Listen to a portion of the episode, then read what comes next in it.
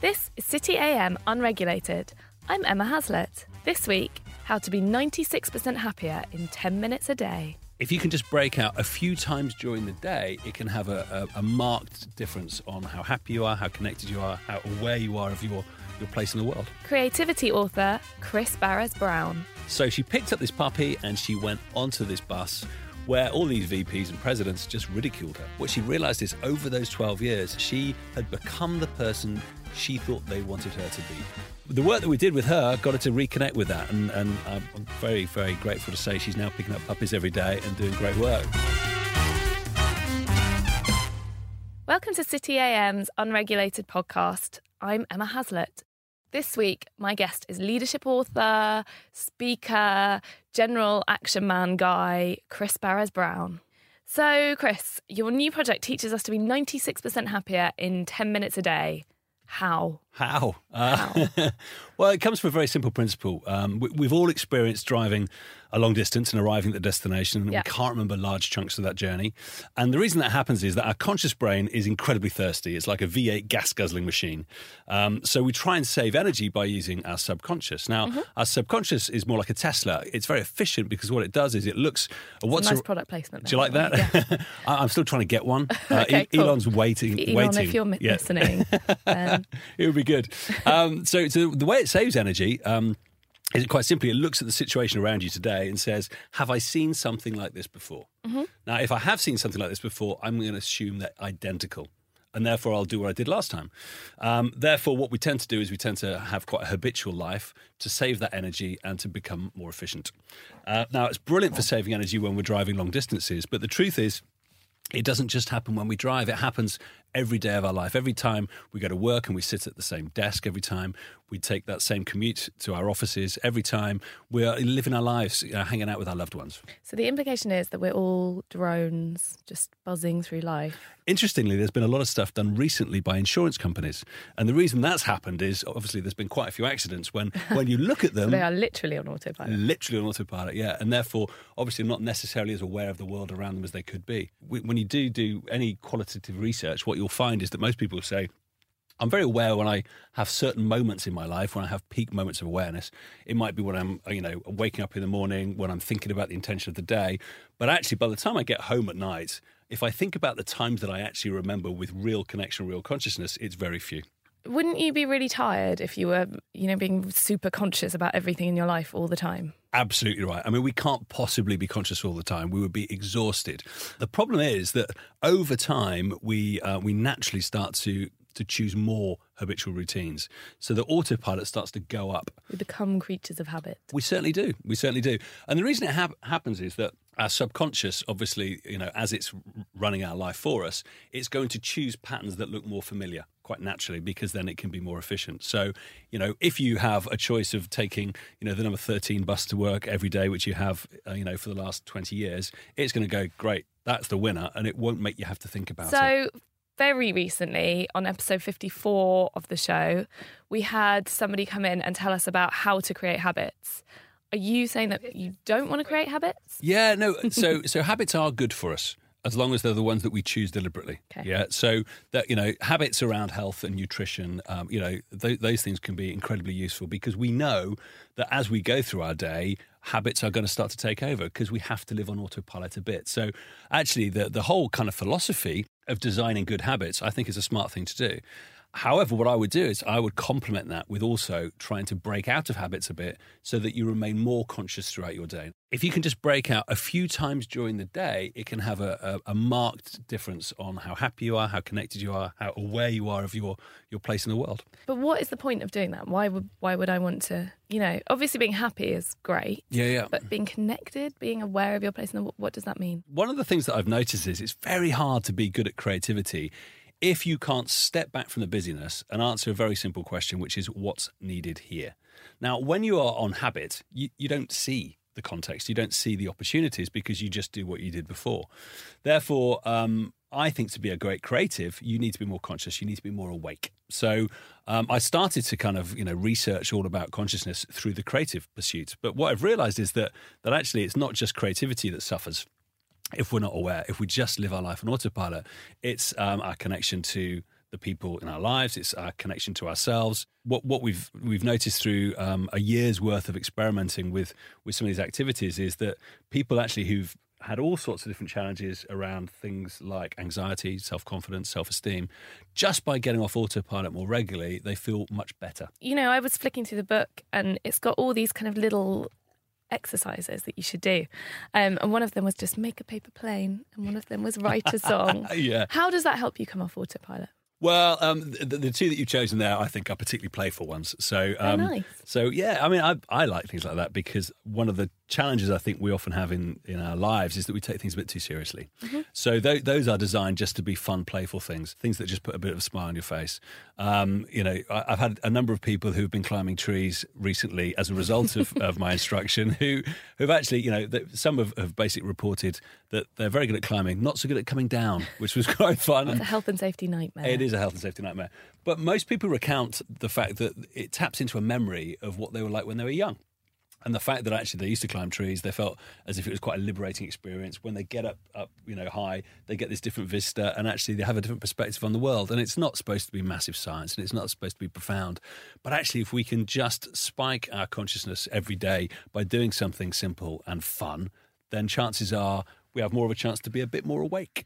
One thing it actually it really reminded me of. Have you heard of Brian Eno's oblique strategy cards? I have, yes. Is it? I mean, was it inspired by that at all? It wasn't. No. I'll just no. explain what they are, just for the listeners. Um, it's a it's a kind of deck of cards that Brian Eno and someone else whose name I've forgotten came up with, which has little exercises to help artists and songwriters and things like that improve their creativity or or get past blocks. And one of them is, you know, add filters. Or my favourite, I think, was make a blank valuable by putting it in an exquisite frame, which is mm.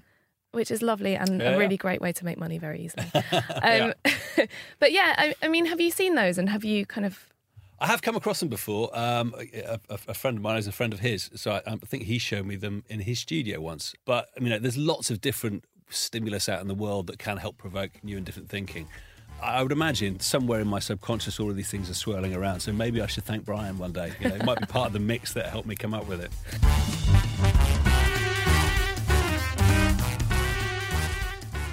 Hey, Emma here. Just interrupting myself to remind you to go onto iTunes, subscribe to the podcast, and please, please rate us. And if you make me laugh with it, I will even read it out. Thanks.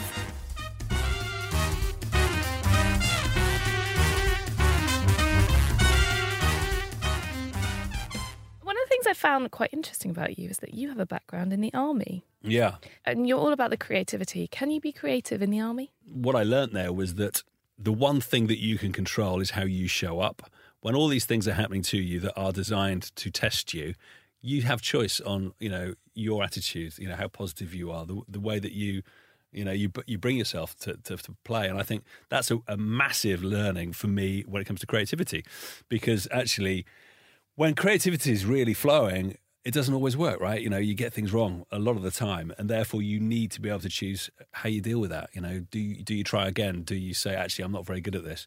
How did you deal with it in the army? I'm picturing you with a beret on backwards or like uh, slightly untucked shirt. I, I, did have quite long hair under the beret. Oh. Yeah, very rebellious. yeah, yeah. But well, for me, you know, when when people are shouting at you and you don't have any energy left and you feel like you want to break, I think the one choice that you've got of smiling gets you quite a long way, you know, and and I, I think that's a good principle for everything. You know, life can feel enormously difficult and long and hard, but we can always choose to smile and find the positive, right?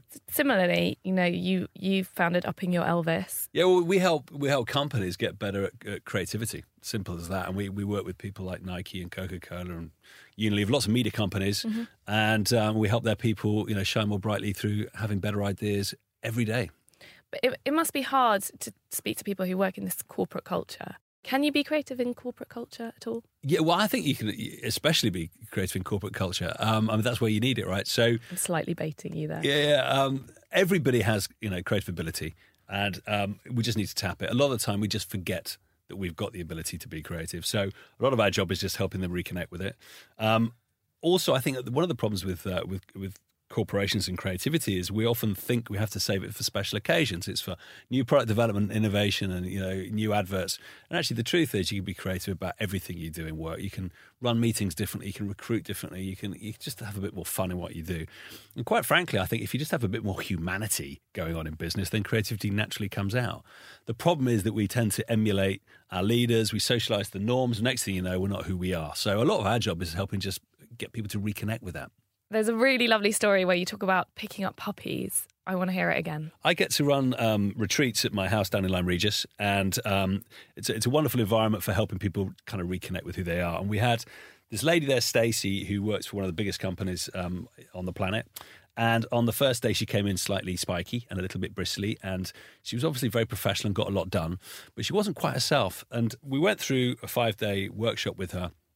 And at the end of it, we got to kind of say, What was your big learning? And she recounted this story. So she said um, when she started at this organization 12 years before, she was a graduate trainee and she came in all shiny and enthused and positive about life. And in the second week working there, she went on what us marketers would, would, call an insight immersion when you go off and you see how real people use your products. Now, she lives in Durban, so that meant she went to a township where people with less um, resources uh, were using their products for cooking and cleaning and all that kind of stuff. So it's quite an emotive experience, as you can probably imagine.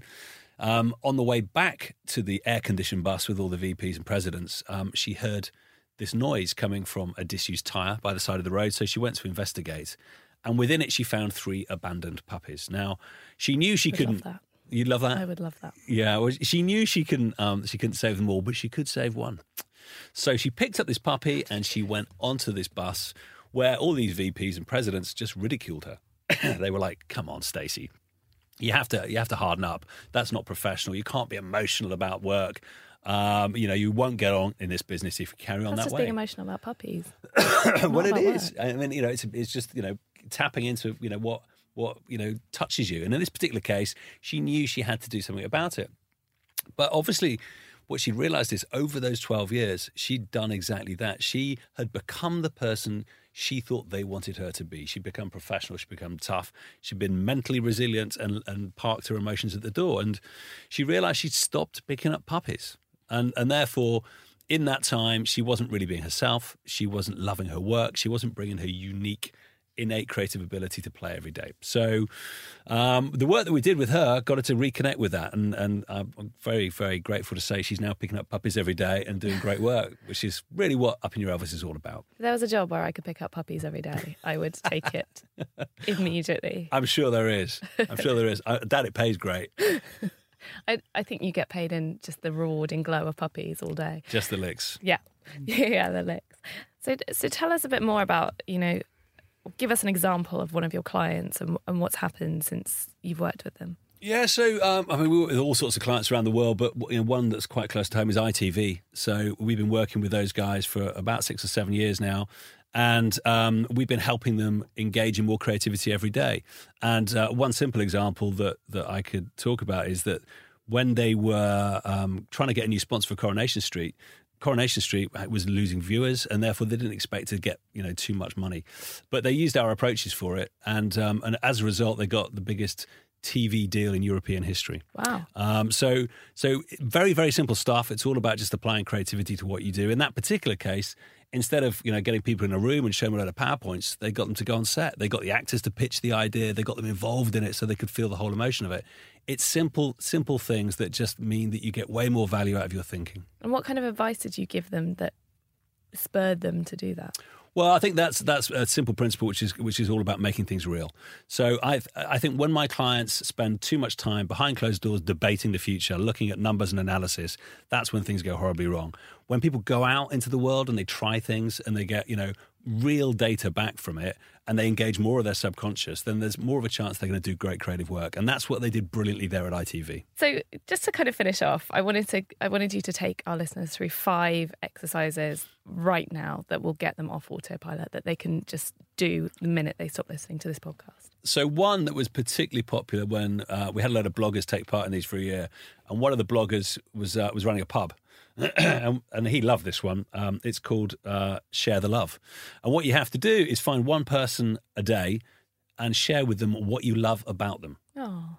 Now he, he found that quite intimidating because he was he was from quite you know an alpha kind of background where they apparently express their emotions with their fists. Okay, so this was quite um, a sensitive thing for him to do. So you have to kind of get through that a little bit. But he loved it because not only did it make better relationships with the people that he was working with, he found that by sharing the love, he would spot more positivity in people every day. So therefore, he'd be more attuned to the good, which is a cool thing to do. So there's number one: share the love. Okay. I personally would recommend my favourite, which is spend the first ten minutes outside every morning, quietly, without any digital distractions, just pondering what's important today. I love that one. Okay, that's two. Another one, which is great fun, is um, cook from scratch. So don't eat anything that has already been produced. And what you tend to find from that is you become a lot more attuned to what your body craves. You get a lot more attuned as to what good food is and the energy that it can give you. Very simple thing to do, Okay. but it makes you a lot more mindful of things. Banish ready meals. Banish ready meals. I'll get rid of those straight away. Quite a good one for for getting more of a sense for where you're at and kind of processing things is called talk it out.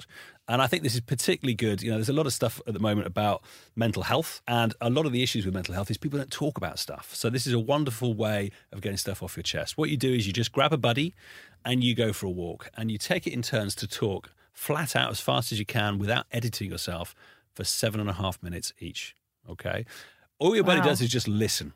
And what tends to happen when you do it is you tend to um, you tend to get rid of your usual story from your conscious brain, and if you talk fast enough, you start to let things bubble up from your subconscious, which can often give you a very new perspective on who you are, what's important to to you right now, what things you should spend your time and energy on. But it's also a wonderful release, and it helps you connect with with a buddy. No hesitation, repetition, or deviation. Well, to be honest, you can often go back to stuff because that's kind of the way that the subconscious works. But but certainly just go flat out because we don't want to censor yourself. And then I'd go for the last one. I'd go for something silly. So um, dance every day. Stick on your favourite tune, crank it to ten, and uh, make some shapes. You would be amazed at how many people have taken part in that and have been doing it every day ever since because it has a huge impact on you, you know, as far as your overall energetic state is concerned. Uh, it just makes us feel good, getting a wiggle on. And, um, and there's a lot of research that shows that of all the things that you can do, it's probably one of the best exercises for delaying dementia. So Wow. get a boogie on. What song do you dance to? Uh, it's got to be a bit of Stevie Wonder, Superstition. You're a classic. Okay, well, let's head off and do that right now. Chris, thank you very much for joining us. My pleasure. Thank you.